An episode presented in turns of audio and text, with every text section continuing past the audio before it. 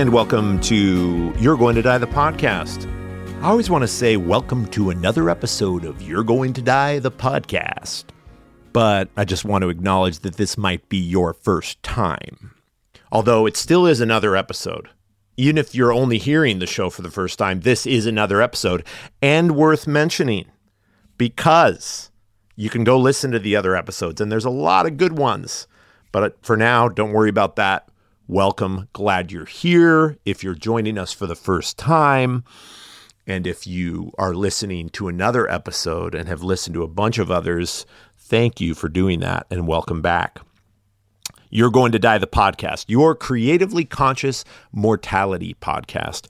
Having conversations, hopefully inspiring ones, meaningful ones, heartfelt ones with people in the world who are, in their own unique ways, engaging with mortality creatively. And, uh, you know, it's some version of what I think the nonprofit does. I hope you get this out of listening. I hope you get anything worthwhile out of listening. But one thing that I hope you get is, um, I guess, maybe a deepening of your aliveness right now and maybe inspiration from our guest. Um, I hope you feel like understood, actually, a bit. I hope some kind of light um, reveals something. It gets it gets shown on something suddenly. Uh, that being said, I I'm not sure I'm in the place to do any of that for you. this no, I'm all right. I'm all right. It's just been kind of a hard, uh, a little bit of a hard day. You know, being in the midst. Um, being in the midst, being in the dark, uh, really feeling that lately, and which is like how it goes sometimes. It's just this normal, natural cycle of things. And I don't know why it comes and goes, but I just know that I've been in it a bit. But one thing that I've kind of been practicing with my uh, articulations of of these these times for myself is um, that I don't misunderstand. I, I thought this. I thought I don't misunderstand it.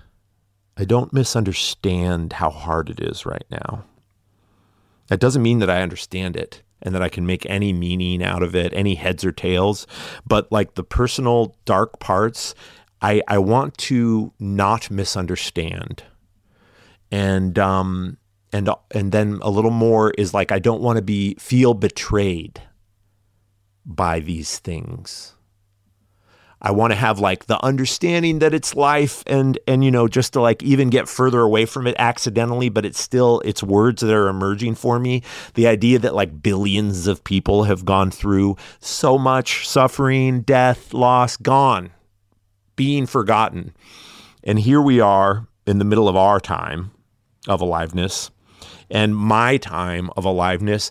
And I want to at least try to stay in the place of paying attention from not misunderstanding. That's it. That's it. Can I read you this poem actually that I've been that I've been thinking about relates? It's a little bit hard to swallow. I'm not going to lie. Like if you're having a hard time, you could just be like, "Fuck this." Um, and what the hell? I didn't need to tune in to this during this dark time of my life to hear someone tell me that there's gifts available here. And I'm not saying that. I want to be clear. I want to say that I don't misunderstand the darkness, maybe like you. This poem is called The Dakini Speaks by Jennifer Welwood. My friends, let's grow up. Let's stop pretending we don't know the deal here. Or if we truly haven't noticed, let's wake up and notice. Look, everything that can be lost will be lost. It's simple. How could we have missed it for so long? Let's grieve our losses fully like ripe human beings, but please let's not be so shocked by them. Let's not act so betrayed, as though life had broken her secret promise to us. Impermanence is life's only promise to us, and she keeps it with ruthless impeccability. To a child, she seems cruel, but she is only wild, and her compassion exquisitely precise, brilliantly penetrating, luminous with truth. She strips away the unreal to show us the real. This is the true ride. Let's give ourselves to it. Let's stop making deals for a safe passage. There isn't one anyway, and the cost is too high. We are not children anymore. The true human adult gives everything for what cannot be lost. Let's dance the wild dance of no hope.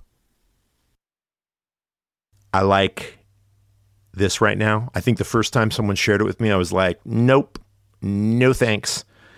And then I, I had to go find it from them because I wanted to read it because it, it was it was like echoing the words that I've been feeling. And I love the like, let's grieve our losses fully like ripe human beings. Like it makes room for that. But why are we betrayed? Why do we feel betrayed? By these inevitabilities, everything goes away. It is hard medicine. It's hard for me, but I, I needed I needed it right now, so I wanted to share it with you.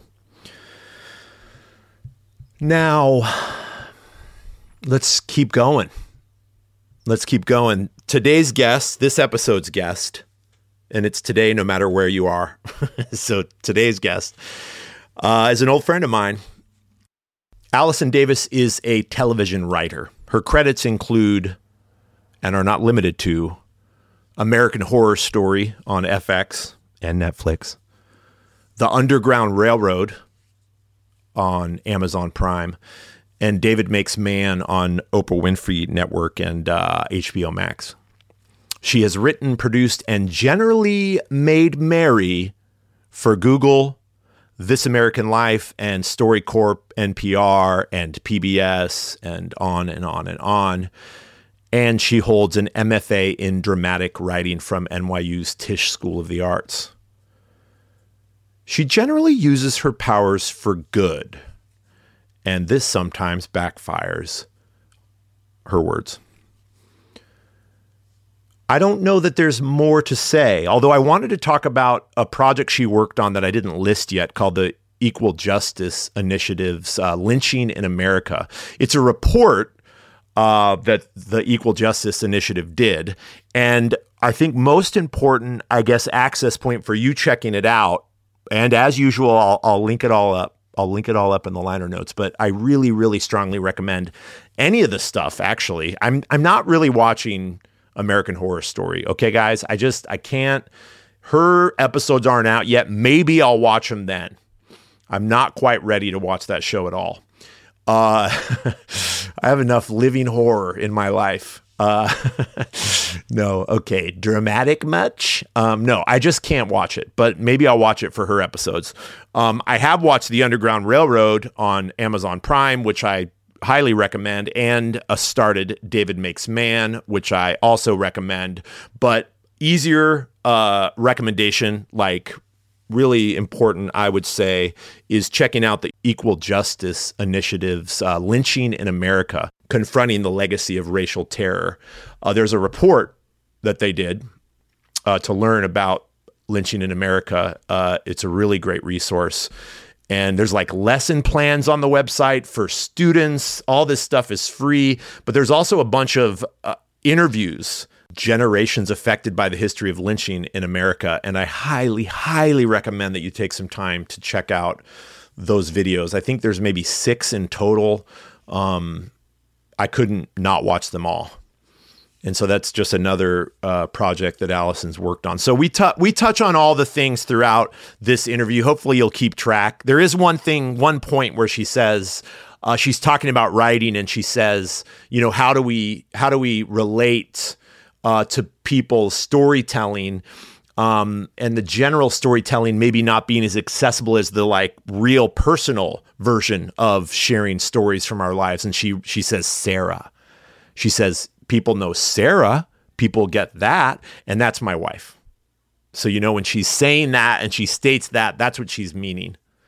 She's meaning that's my personal, like, one of my personal bits that, that, the sharing of and the experience of when it comes to like relationships would give you a good sense uh, an access point like a place to connect because it's a personal thing. And um and kind of how that works with writing and writing stories and writing like from the human experience. So that's just a little note to keep keep uh keep keep ready for. Keep keep keep keep keep keep keep. Okay i think that's it. I i don't i i just want the i just want to let the interview the conversation do its thing. So, thanks again for listening to this episode of You're Going to Die the podcast with Allison Davis.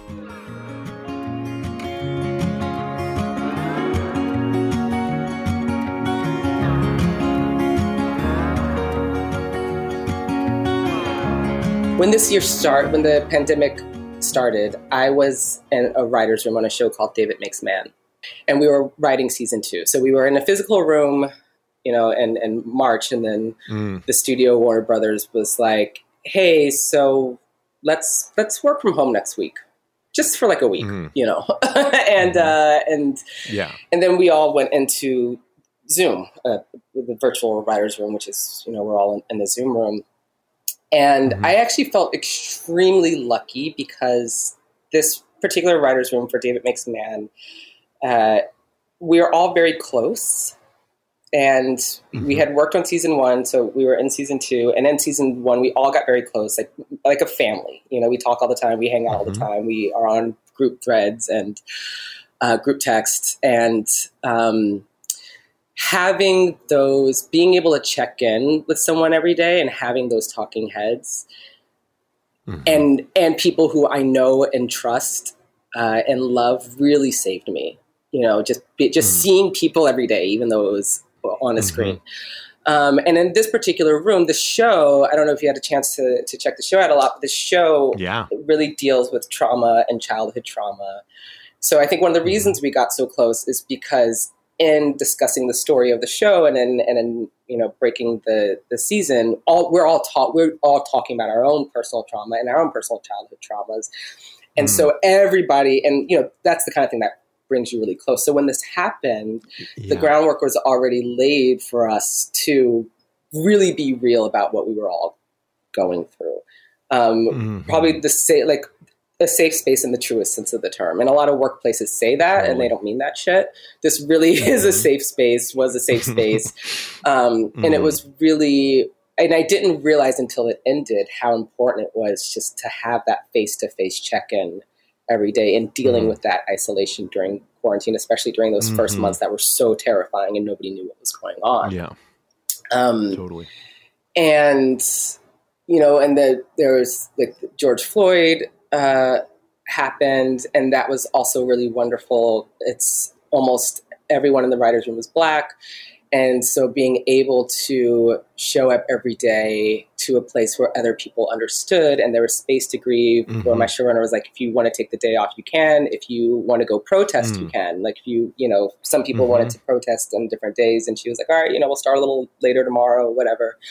Um, as opposed to, you know, I've definitely worked in other places where I'm the only or one of few black people there and going to work and it's like total business as usual. And there is no room for grief or discussion or rage or any of those, you know, very real and complex emotions.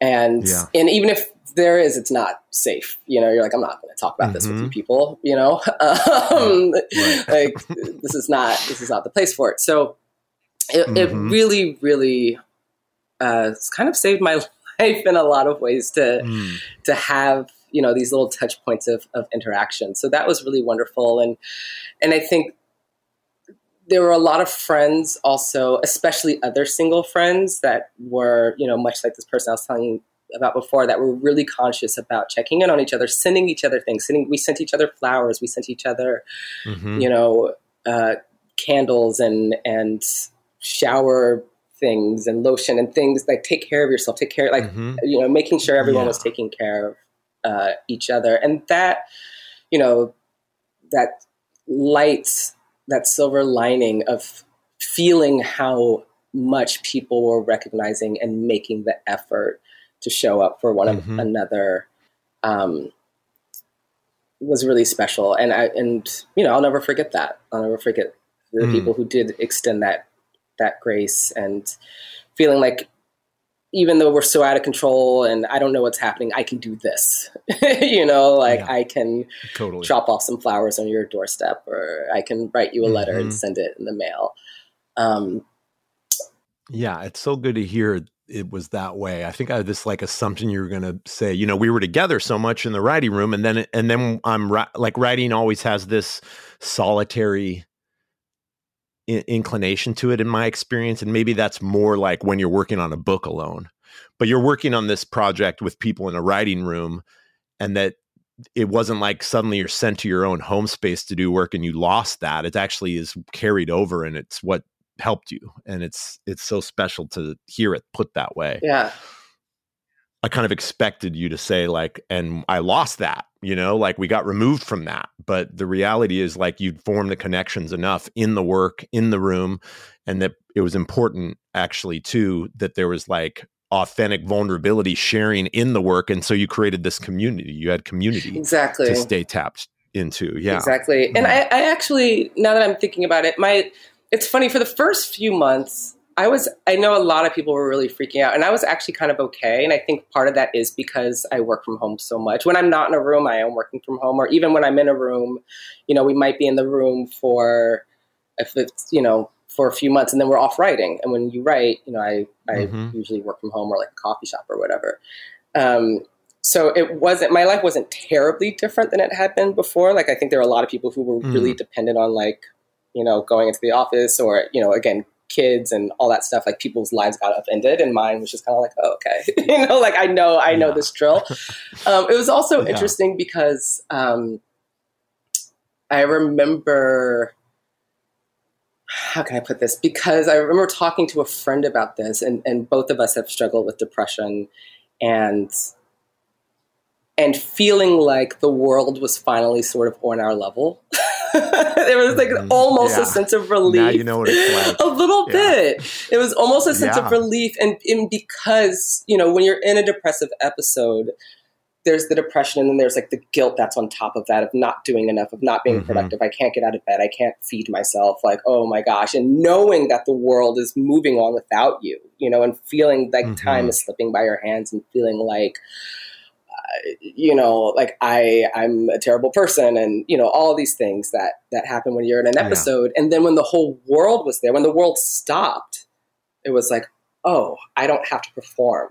I don't have to be productive. Mm. I don't. Every everybody's yeah. staying in bed all day. We're all, yeah, We're all drinking a bottle of wine. You know, damn good excuse to stay in bed and drink. Yeah, wine. and it was kind of like it was a combination of like, well, yeah, welcome. now you understand. Mm-hmm um, and mm-hmm. also just feeling like like that pressure was kind of off and also feeling like I'm uniquely prepared for this. Like I also felt like like I can actually totally handle this. Like I know what it is to be yeah. isolated. I know what it is to be in my house and not see anybody for mm-hmm. a few mm-hmm. days. You know, like all of these mm-hmm. things that people are like, I don't know if I can take this. It, it was like you know that the Bane and Batman thing. Like I was born in the darkness, molded yeah, by it. Yeah, you merely yeah. adopted it. Like it was like kind of that feeling. Um, yes, cancer patients that I I do some work with. Uh, is similar, you know, and I think it was an emotional experience as much as it was like the immune like compromise, needing to be isolated, needing to be home on chemo, radiation. But it would come up a lot in the groups, you oh, know, this idea that it was like welcome to my reality and i think that there's a percentage of our you know community in the world that it's an emotional version of that like you described mm-hmm. how old is that for you? Like the like you say having depression episodes. Like does do you, does that like connect to when you were younger? Does it feel like part of your more of your adulthood? Is it like an old experience? I didn't realize until I was older, until grad school actually. And mm. uh, I had gone through a, a bad breakup. I was in grad school. I was very far away from from what I considered home at the time, and mm-hmm. having a hard time getting work done. And you know, in school they have like free count, like you go to like five therapy sessions free or whatever. So I went, and then talking to the woman, I was just like describing my life to her, and she's looking at me. in a way that I'm pretty sure they tell you that, that, they tell you in like therapist school that you're not supposed to look at people. Look at you know, like oh, um yeah. And, and that and I was like, "Oh, is that, you know, like you don't you don't work from bed? Is that weird?" And again, I'm a writer, so I can mm. do like mm. I can pull my mm-hmm. laptop into bed and I was and I was I was writing. I was like, I didn't get out of bed today, but it's okay because, you know, I knocked out 15 pages. And she was yeah she was like, "Yeah, that's not really normal," and I was like, "It's not." Mm-hmm. Is that weird? Um, yeah. Like the first time someone would call it out. I mean, it was like the first time you did therapy. Was that the first time I did therapy? I had done it before after another another really uh, bad breakup, mm-hmm. and it didn't take. Uh, but this is the first time I really yeah. I like got in. I was like, okay, I need to like deal with this sort of thing. So, yeah.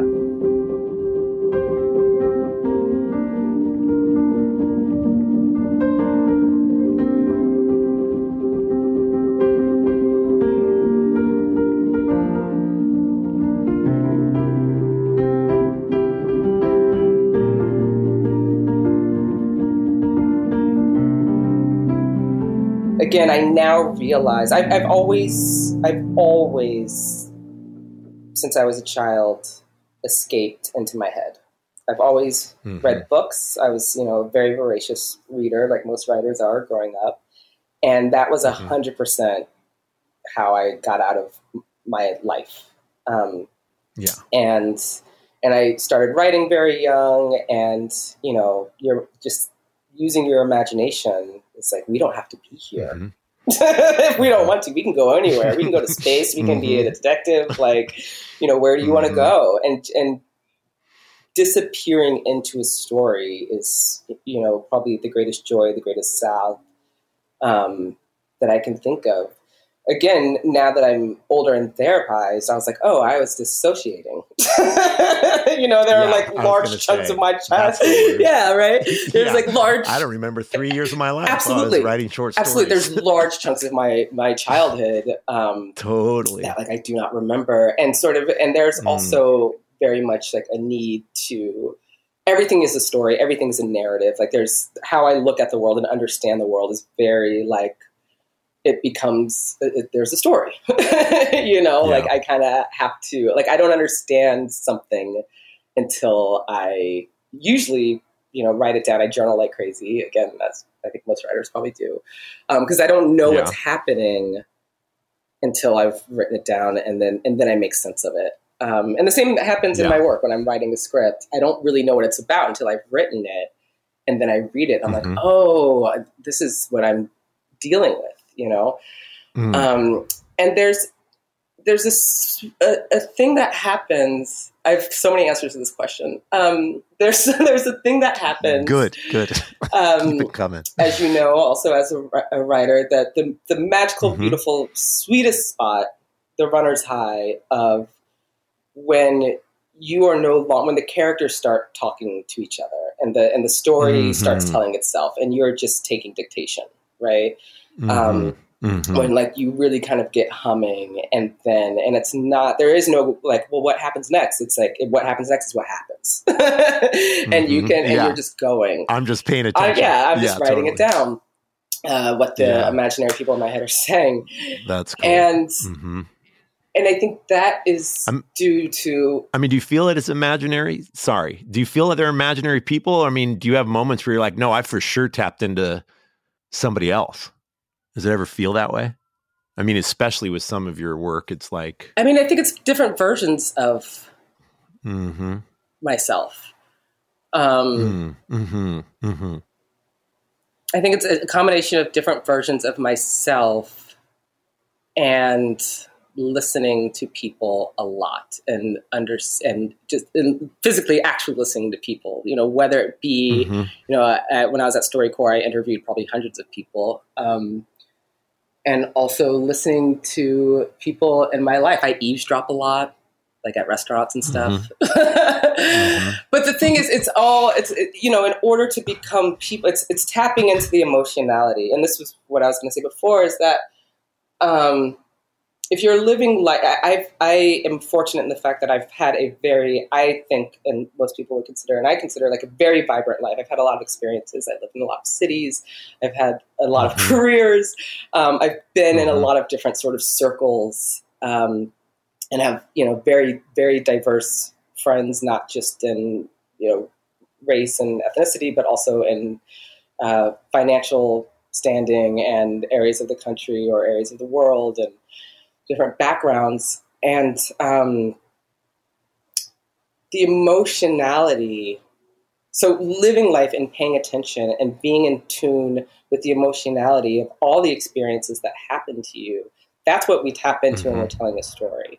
And i always use the Mhm. example of moonlight um, which is a movie uh, did you see that movie?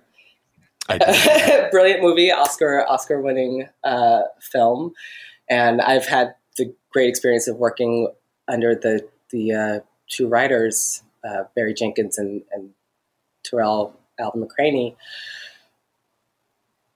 Watching that movie, I and the majority of people who watched it are not gay, did not grow up poor in South Florida Mhm.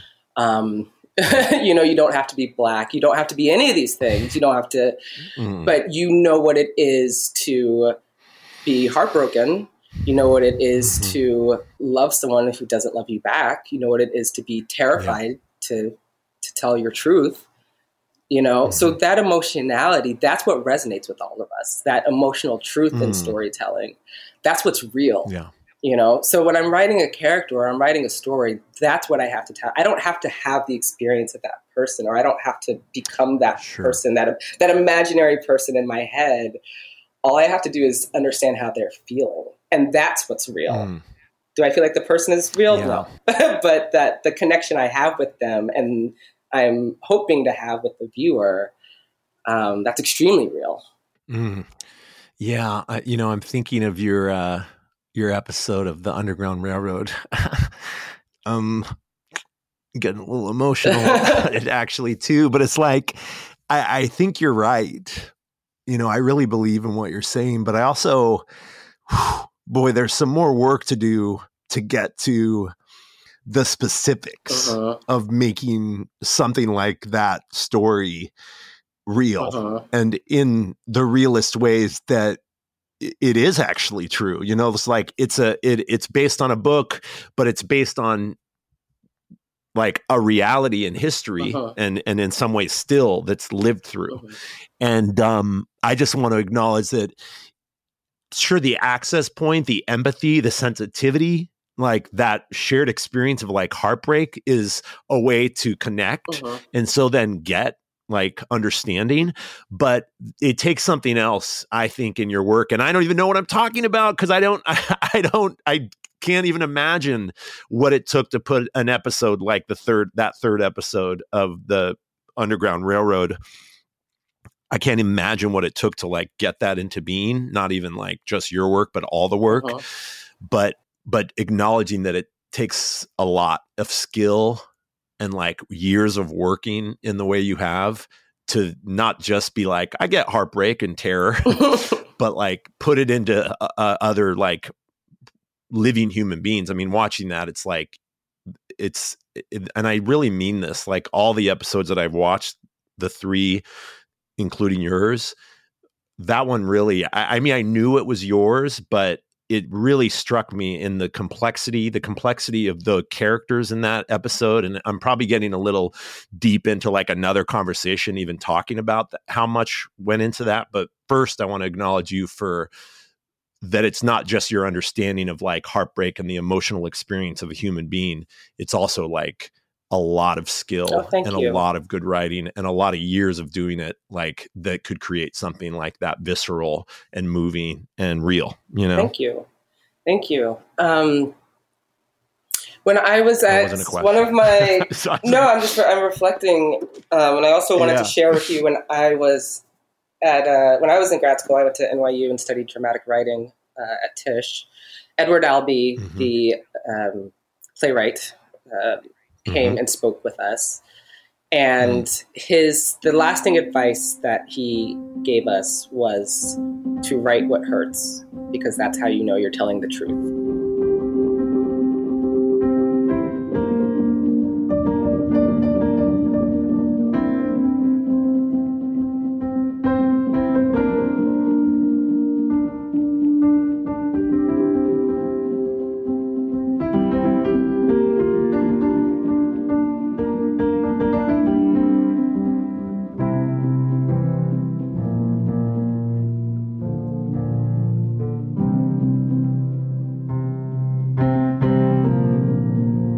And now, a word from our sponsor, the Death Deck, a surprising game of lively conversation.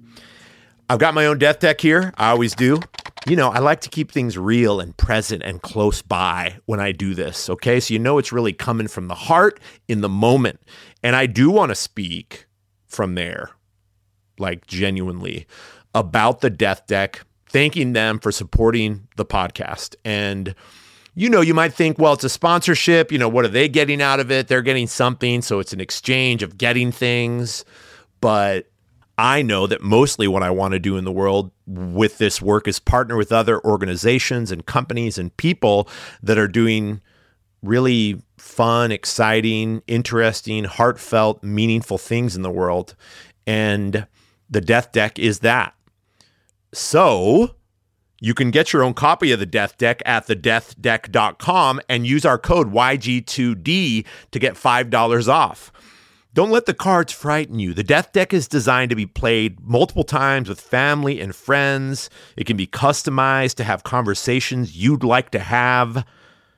And if you think certain players might send you therapy bills after playing highly personal or trigger filled questions, be sure to pull those cards out before playing. Like you can remove the things that are really intense. And I love the death and dying conversation. I love the like pushing up against the edge and the having fun and laughing, and then the like room for grief and the tears. And the death deck is a game that has all those options. The death deck is for entertainment purposes only and answers players provide are not intended to be legally binding. They feel everyone should have discussions with their healthcare providers and family about their end of life wishes regarding treatment and care, and they hope playing the game will inspire you to prepare a living will, an advance directive, and all those other legal documents you've been avoiding. So, again, it's a version of this game being in your life in a way that lets you engage with the hard parts of being mortal, the fun parts of being mortal, the organizational parts of being mortal, all the things. So again, go to thedeathdeck.com, use our discount code YG2D and get yourself $5 off your own death deck. Remember, you're going to die. Might as well play a fun game about it before you do. That's a tagline that I made up. What do you think?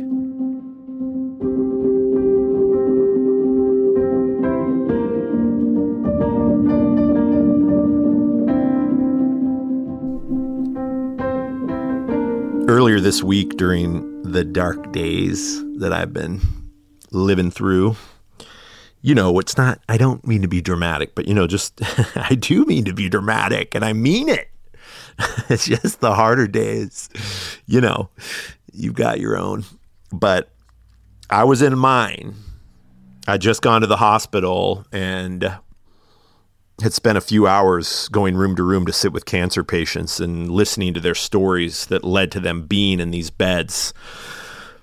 And I left the hospital just feeling the intersection of my own personal life and my hard experience in in whatever ways and also like my loved ones who are going through stuff and feeling that and where that meets all these other people that I know through the hospital, through the cancer patient workshops, through the grief workshops, through the prison program workshops, through all that space and the density of that little intersection. Just feeling all that. And sitting in my car, I got an email. Like the kind of email that I just needed to get right then. And it was an email from Karis, Karis Taylor. And Karis wrote me to say how much the live open mics mattered to her years ago when she first walked into the space at the Lost Church where we used to do the show. And she acknowledged what it meant to be met, her dark parts, her grief, to have it all met there in that fragile, vulnerable, fleeting moment of the open mic nights. How we would just all be so mortal there, maybe more mortal there than anywhere. And she acknowledged that the podcast now is offering her some similar medicine in that way. But what she wanted to do, and she wrote about this and sent an attachment, a recording. What she wanted to do is she wanted to deal with a different dark place that she's in now, a uniquely dark place. And she knew that all the years of absorbing maybe other people's sharing at the open mics and listening to the podcast and the guest and all that. She said she wanted to do something different than absorbing. She wanted to create something. And so she sat in an empty room somewhere in the world and played this song. And I want to share it with all of you. So thank you, Karis, for sending this like I needed. It's so wild how our dark parts meet other people's dark parts, and somehow just that meeting that less aloneness is what we need. It didn't take anything away where I was suddenly free and had moved past all my dark bits, but it met me. It met me right where I was at, just like I needed. And hopefully, for you listeners, it does that too. Hopefully, this podcast does that. And also, keep in mind if you have that compulsion to record something, just click record share a poem, a song, a story, your feelings about dying, grief, your feelings about the podcast, whatever it is, just record it Mm, keep it under five minutes and send it over to us at pod at yg2d.com. We're here and listening. Hello, Ned. My name is Karis, and I am going through a hard time right now. And poetry, prose, and everything goes, both the live events and, and the Zoom events that I've gone to have helped me in the past. This new grief feels different, and I need to figure out ways of moving through it. So I'll try this. yeah, so I'm, I'm recording in an empty room. That's why it sounds like it's in an empty room.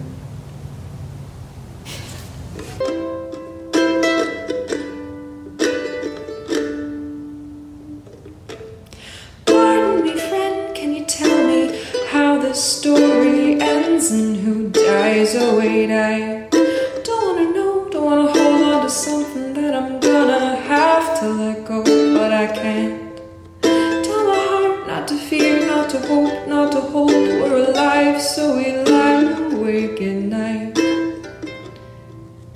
in the dark. Dark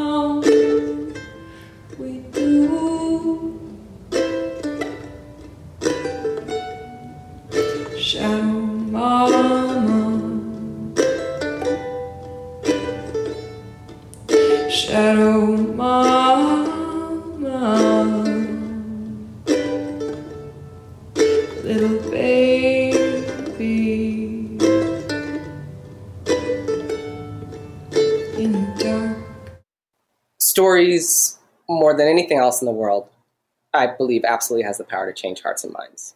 I see it happen all the time. It does. Mm-hmm. um, because stories are, are are everything. It's how I mean. I told you when I was a child. It's how I, I navigated the world. It's how we all do. History is a story. Religion is a story. Um, the newspaper. You open the newspaper. It tells you the story, right? Um, every. It's all we all have these narratives in which we're the main characters, and trying to understand what it is to be human, and storytelling. The stories we tell ourselves, the stories we tell each other, is the only way that we we can do that. Um, that said, it's very difficult to get someone to care about 500,000 refugees. Yeah. Almost impossible, really, right? We see this all the time. We Mhm. see this right now. Mm-hmm. Mm-hmm. But you can get someone to care about Sarah, you know? Um, and, and telling these stories of, of people, of individual, the universal is specific. Again, going back to the moonlight example, and telling these stories of people who are doing their best to be a human in a world that makes it very difficult to do so, and is experiencing these base level of emotions that we all are very intimate with in ways that we may not understand, but we understand what's the heart that's behind it, and understanding, oh, that person is is like me. Yeah. And we got a, I got a lot of That's the phone calls point. when I was at StoryCorps of people calling and, and they would say after, you know, we had an interview between a, a trans man and, um, you know, his neighbor, someone would call and literally say, you know, I, I didn't know what that was, or I thought, you know, these people were weird. I thought this, that, the other. And listening to this interview, I was crying by the end because I, under, I understand him. I understand that person. And what they're saying is, I under, Mm. we share the same emotional uh, color wheel, you know, and I understand now that that Yeah. person is doing the best they can in this world, just like I am. And so Mhm. the projects that I choose to work on are are what I feel will be vehicles for that. And that Yeah. someone will see and go, oh,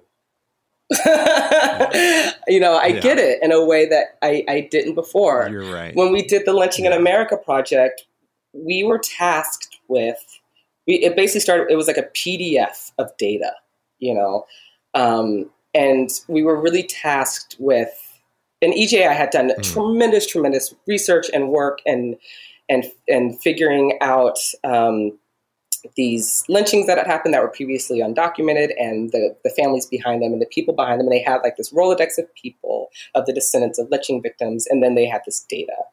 And we were tasked with uh, this is when I was at Google. They had partnered with EJI and given them given them this grant um, to start the Peace and Justice Institute in Montgomery. And also, how do we bring this information to life? How do we get this to as many people as possible?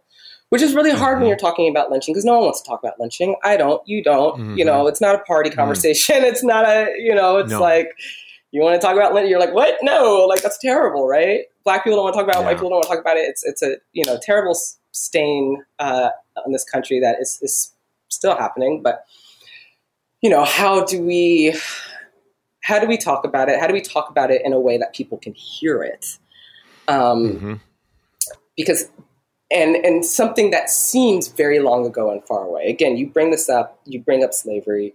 The first thing that many people say is that, especially white people, that has nothing to do with me, right? These are my ancestors. Mm-hmm. You you were never a slave. I was never a slave owner. Let's move on. Let's get past it.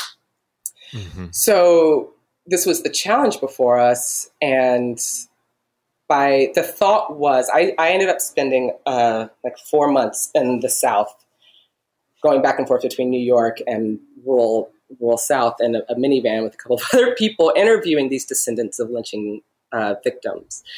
And the mm-hmm. thought was to bring it to the present, to see, you know, these ripple effects of these generations that are still being affected today, and these people who, again, are are people and have their stories to tell and have, you know, that emotional connection that I can understand. If I don't understand lynching, if I don't understand slavery, if I don't understand um, you know, what this means, I can at least understand that person and, and hear hear their story. And I think that was really effective. Um,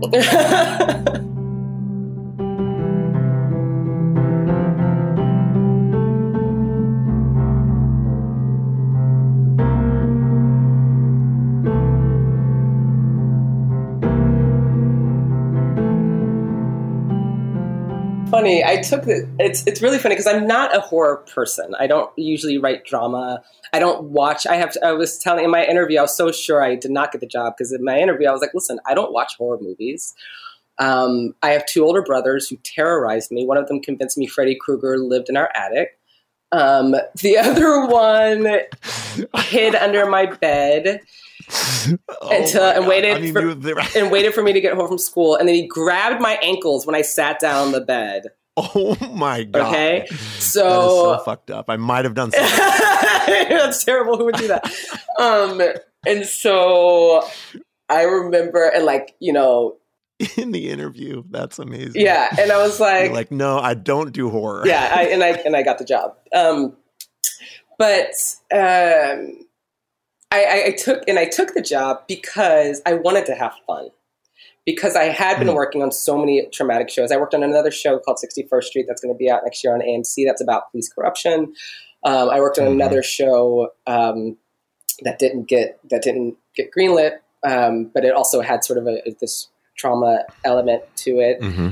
And unfortunately, you know, a lot of times that is you know when people people uh, more often than not do not call black writers for as you might say like the fun shit right for the astronaut mm-hmm. stories for yeah. you know the fantastical like let's use our imaginations which is why every writer got into is doing what they're doing which is why i'm doing what i'm doing because i love to use my imagination i don't want to fucking talk about mm-hmm. trauma all the time i don't want to talk about i definitely don't want to talk about racial trauma all the time about it. um, yeah. and but these are the jobs more often than not that that we get offered because somebody thinks of a story that they think that they want to tell and they go, "Oh, we probably should have a black person in the room." If not to hear their mm. opinion, to say that they had a black person in the room.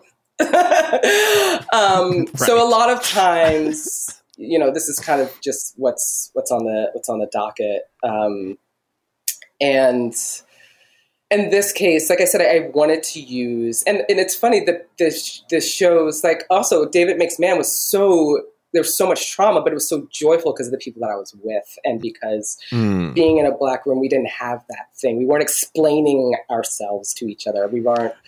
Yeah. Um, you know, we could just be and like we laugh so much and that we're talking about like our deepest childhood wounds and we're laughing so much because we're with family and people who understand. Um, which was really a blessing. The the hard when I'm working on these traumatic shows, the hardest part is working with people that I feel that I have to explain myself to, I have to defend myself against when I'm explaining why this particular point in history was painful, when I'm explaining how you know these things that people associate with the past and with racial terror are still happening and this is Mm-hmm. the reason that i think that this particular point should be in the script because this is my lived experience and i have to give a ted talk on why that's exhausting that's traumatic Yeah. that's what i you know um seriously That makes sense. Yeah, totally. um, you know the story itself usually usually is not so it's yeah it's funny that you bring up horror story because even though it's you know people dying again it's not um it's not real right it's Yeah. it's horror Well, uh, you know, I um, it's interesting to me not having seen what you're doing on American Horror Story yet, and not watching the show at all. to be honest, because I I'm scared. But um, Yeah.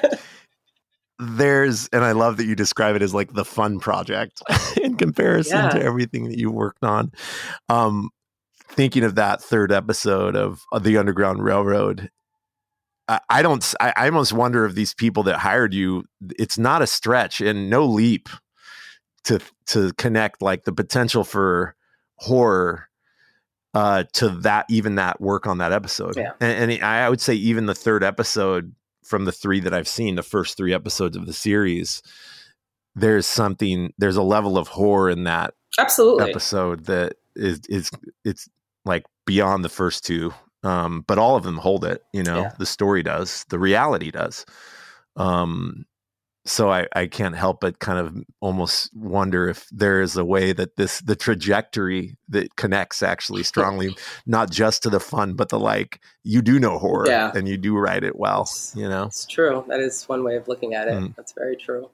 But I think it's more in thinking about story. So I remember I was in a room and in the show we had a character who was um because what what you ha- what I'm constantly having to do is understand why people do things so that will get us to the next thing that they do right this is how plot Hmm. unfolds and unravels this thing Mhm. happens and this is how i react to the thing happening why am i reacting like this Mhm. because of something that happened when i was four right so we have this character um, who in her life everybody close to her had either died or been taken away and we had a scene in which um, and this is like a, a really mundane example, but we had a scene in which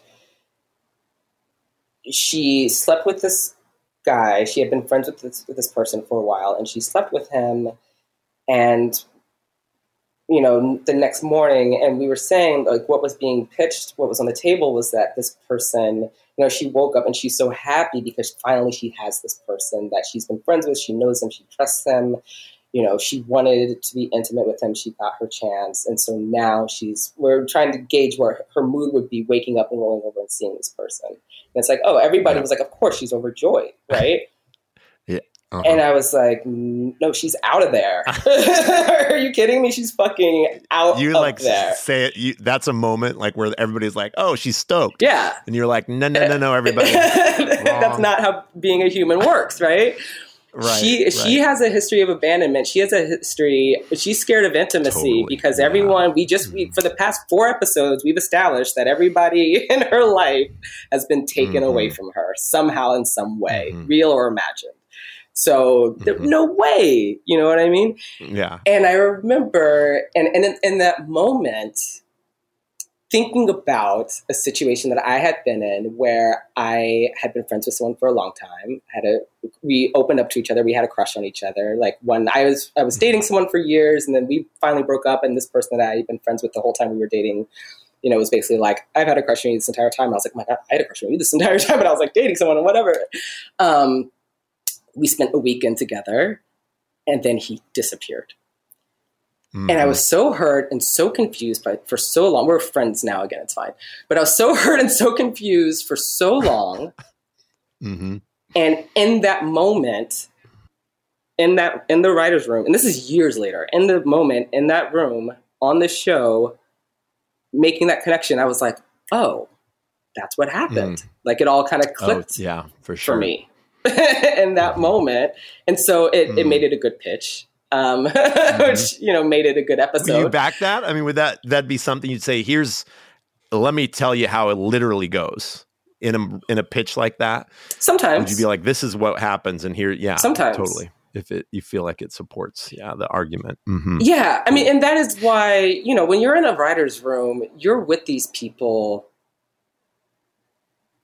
and and precedented times, you know, eight to ten hours a day, and you are literally in a room staring at each other. There's no, it's not like, you know, a corporate job where you can like fuck off on Facebook or whatever for like hmm 10 minutes of every hour. Like you were, there's no distractions. There's no, some rooms they don't allow Mhm. cell phones. Like you were sitting there staring at each other, making up people and motivations. And so we're all Mhm. constantly talking about personal experience because that's what we have. Mm. You know, that's what we have to go on. And in some rooms, like I said, in David Man, everybody, we just like from jump, and I, I owe this to my showrunners, Dee Harris-Lawrence and, and Tarell McCraney, that made it a place where we felt comfortable to do that. And they Mm. they said on the first day, Dee was like, "This is a safe space," and then she then acted like it, and Mhm. and that's how we got the truth.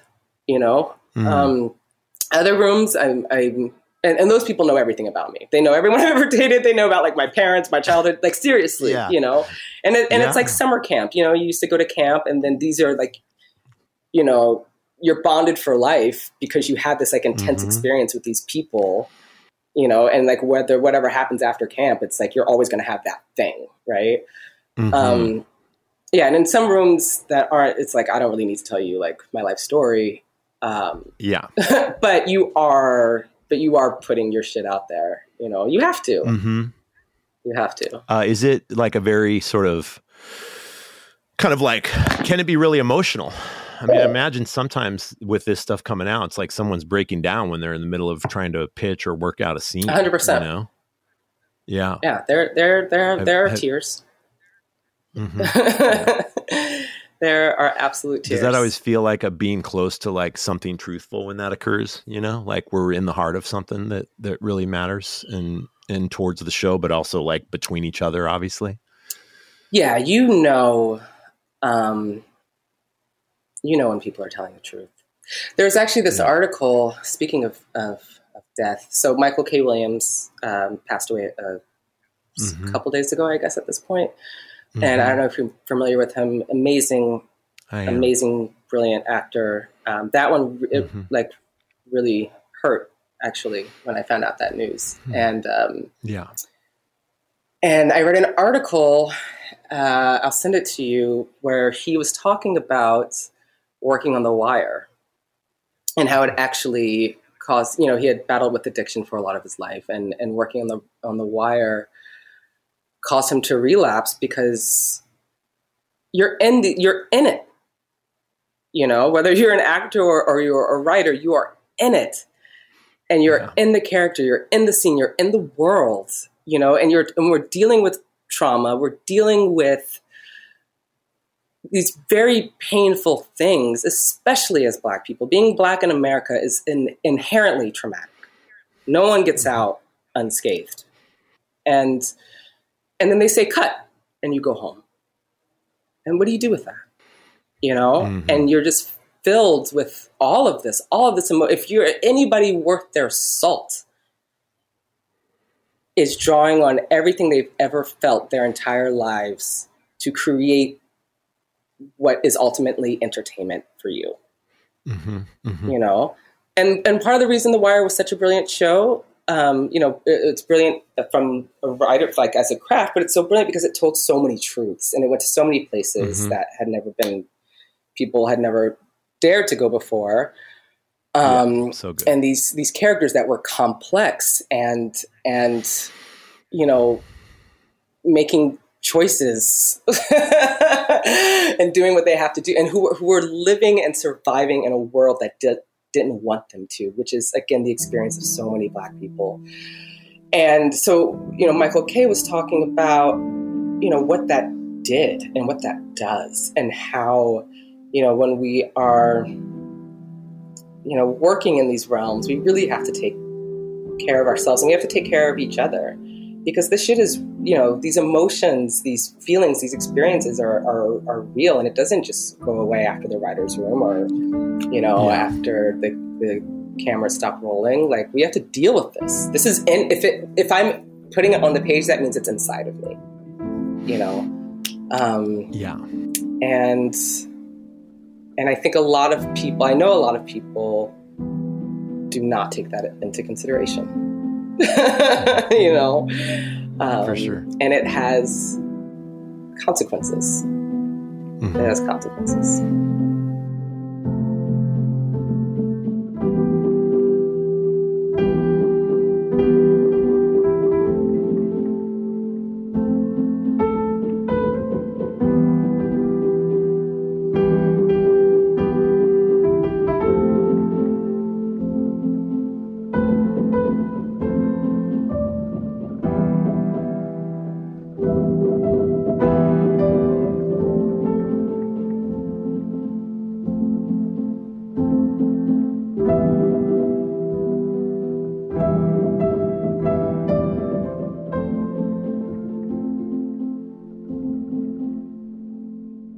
So, if you want to check out more from Allison Davis, you can go to her website. It's Allison Davis, Allison with two L's, A L L I S O N, Davis.com. And per usual, all the links to Equal Justice Initiative, Lynching in America, Allison Davis's website, all the things um, I'll pop up in the liner notes for you listeners.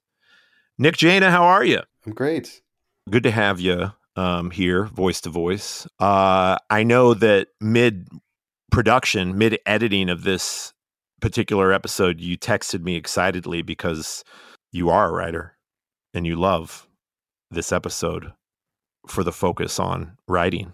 Is there any particular thing about the episode's conversation that stood out to you that you can think of now on this side? Yeah, you know, the, the first thing people learn about writing is write what you know.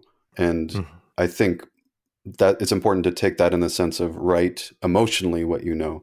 It doesn't mm-hmm. literally have to be write about someone with the same exact life as yours, but write from the emotional perspective that you can relate to. So, and, and that just becomes this kind of truth detector when you're trying to figure out in fiction what a character does and how they get through a situation. So the situation Allison was describing about why somebody left without saying something or got freaked out about a relationship. Right. And whether whether that was realistic or not like it just seemed like she could just feel it in her bones of like oh no this is this is how this would go and this is how somebody would react. I know it doesn't seem rational or kind or whatever that those things are but i've been in this exact situation maybe on both sides of it and i know what that feels like you know?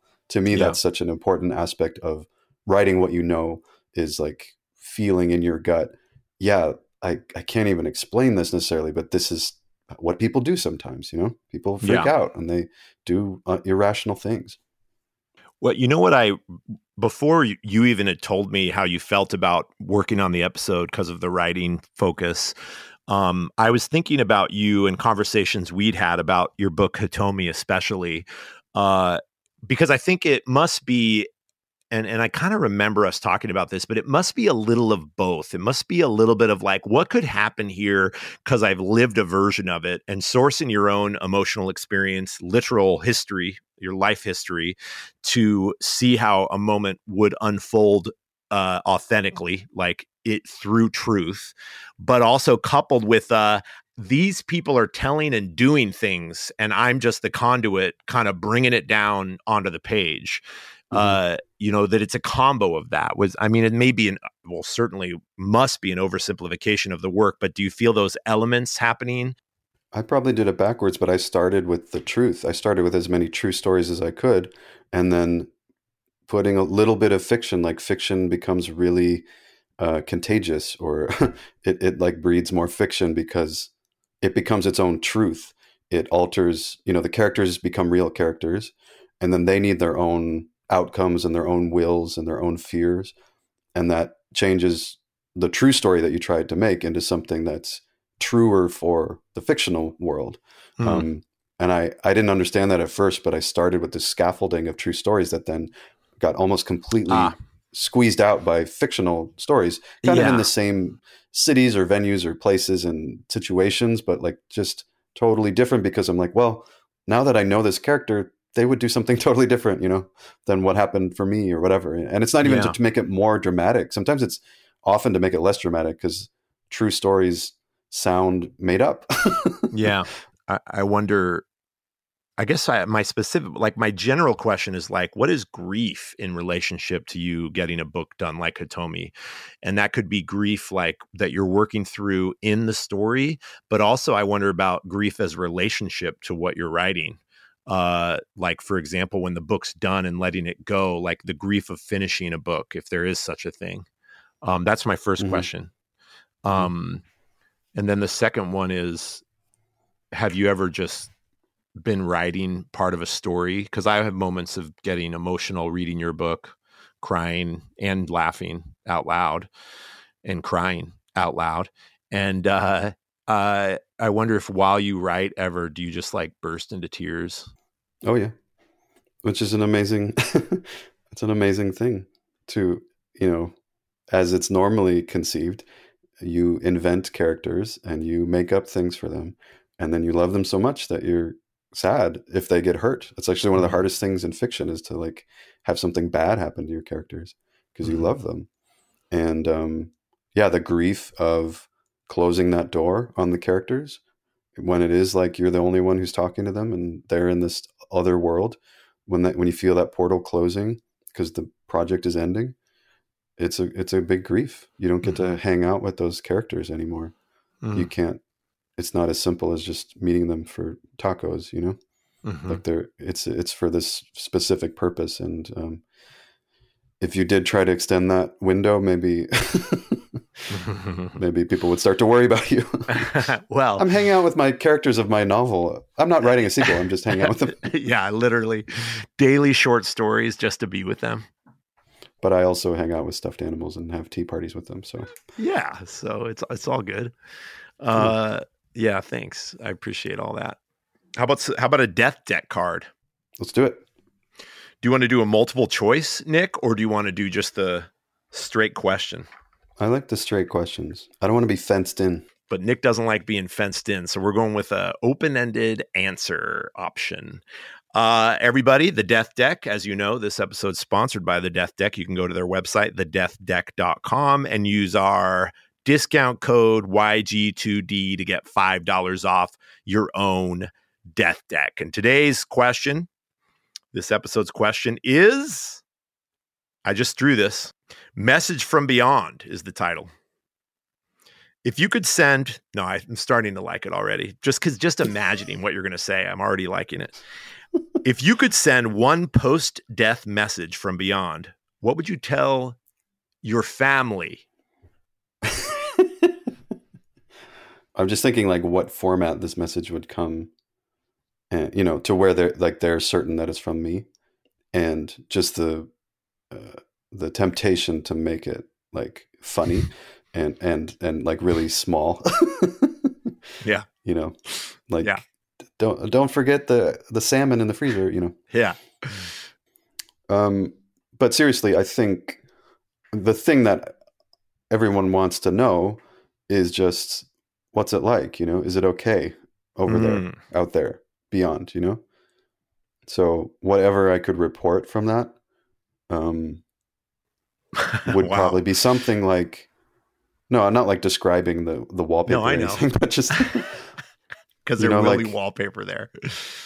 I don't know, and it's it's imagining what I would feel in that realm. So I don't know, but like I'd imagine I'd want to say something like, it's it's it's like nothing you could prepare for and it's okay and it's beautiful and you know just based yeah. off of what i've heard people report from the edges of that experience mm-hmm. i think the most comforting thing to hear in that moment would just be like it, it's it's being enveloped in love forever, and I'm not in pain, and just just go for it. not go for dying, but go for living. You know, do it now. Like, don't waste another second. Um, yeah, that sounds right. It reminds me of the "It's okay" message from uh, that I talked about in Rachel Cusick's episode. Um, and I, I had this moment the other day that because Chelsea was hosting a memorial service, and in the morning, she was I was making her breakfast, and she was picking out clothes, and I just had this moment where I was looking at her, and I just pictured the day that she would get ready for my memorial service, and how the mundanity, like I was so struck by the mundanity of she's still going to have to have breakfast, and she's still going to have to pick out an outfit, you know, like the way that the world doesn't stop and little things still have to happen even when you're gone and how beautiful and heartbreaking that is you know I, I was just like got i actually wrote a poem about that because it just was so beautiful and i think to address that and to just say like it's okay to choose an outfit and you know care about little things and keep going you know like like mm-hmm. your inclination would be to just to like give up on everything and just like fuck it i'm not going to try anymore you know mm-hmm. but just some like encouragement that that's okay, you know? Yeah. Yeah, I like that. Thanks. How about you? That's my answer. Okay. It is. The it's okay thing is is especially meaningful to me. And and I relate to to the near death experiences, people coming back from flatlining and saying how peaceful it felt. And mm-hmm. um, you don't hear a lot actually different from that. Well, I'm sure people have stories of it being maybe not that, but mostly mm-hmm. you hear like it's some version of it's okay. And that's what I would want my kids to know and my wife to know. Um, yeah. I almost even think like it's okay as a message about everything. You know, the ways we've had shortcomings when we were alive and maybe let people down or didn't weren't in the present moment enough or like the it's okay even wouldn't even be just to say it's okay here. It's yeah. like it's all okay, like truly. Yeah. And and that I'm okay and I'm not suffering over missed opportunity or regrets like it is just like this big message of like loving okayness that i would want to yeah. communicate you know that yeah. covers all yeah. the things we all did our best with what we mm-hmm. knew at the time and mm-hmm. yeah and really like feeling it and meaning it like a medicine the death deck everybody go to the deathdeck.com use our discount code yg2d nick YG2D. Nick, have a great goddamn rest of your trip, buddy. you deserve it. Thanks, man. Thank Get you. this episode done though in a timely fashion, please. Go It's uh, thanks okay. for Yeah, your message. It's not okay. Uh, thanks for listening, everybody. We're real grateful for all of you and real glad to be in your ear. Until next time, bye, Nick. Bye. Bye, everybody.